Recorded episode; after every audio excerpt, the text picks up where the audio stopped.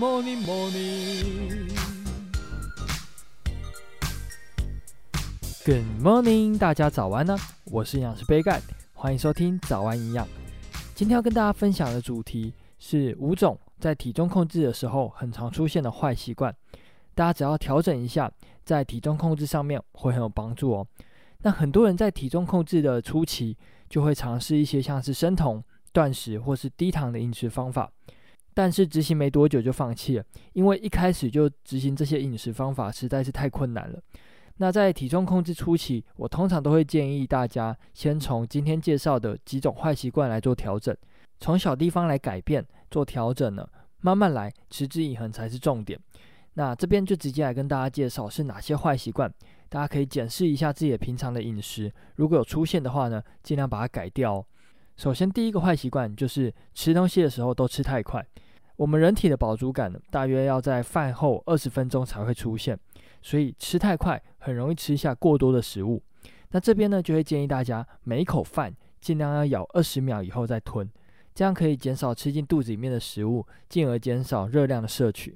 那在第二个坏习惯就是蔬菜水果吃太少，很多人会跟我说，为什么在减肥的时候总是吃不饱？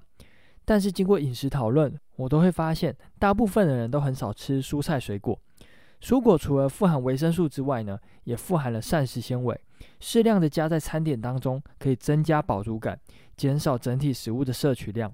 所以蔬果也是非常重要的。那很多人就会问说，减肥是不是不能吃水果？那基本上影响不大了，除非你是有执行低糖饮食，需要严格控制碳水化合物，否则多吃蔬果其实对我们的身体是好的，不用太担心。那再来要介绍的第三个坏习惯就是爱喝汤。台湾人的饮食习惯就是在吃饭的时候都会配汤来喝，那这样子在吃饭的时候呢，比较不会口干舌燥。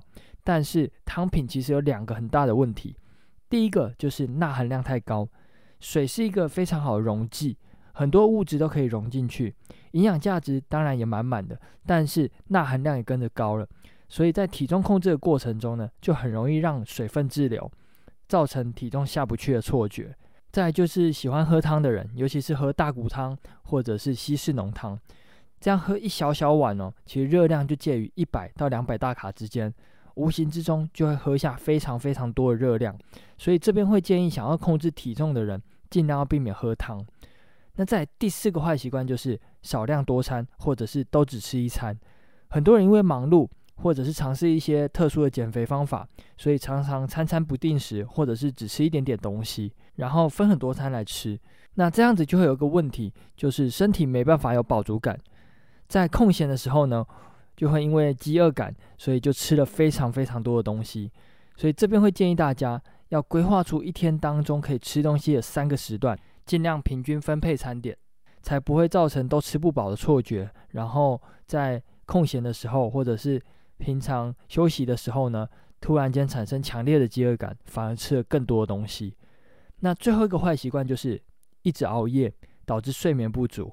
在之前节目都有提到，睡眠不足很容易造成增脂减肌的问题，可能在减肥的过程中，体脂肪没减，反而还增加了。所以睡眠是非常重要的。每天尽量要睡满八小时。那除了习惯的调整之外呢，养成运动的习惯也非常重要。之后有机会呢，会再跟大家介绍有氧运动以及无氧运动的差别。那在饮食上面呢，可以怎么做调整？有兴趣的朋友呢，可以来听听看。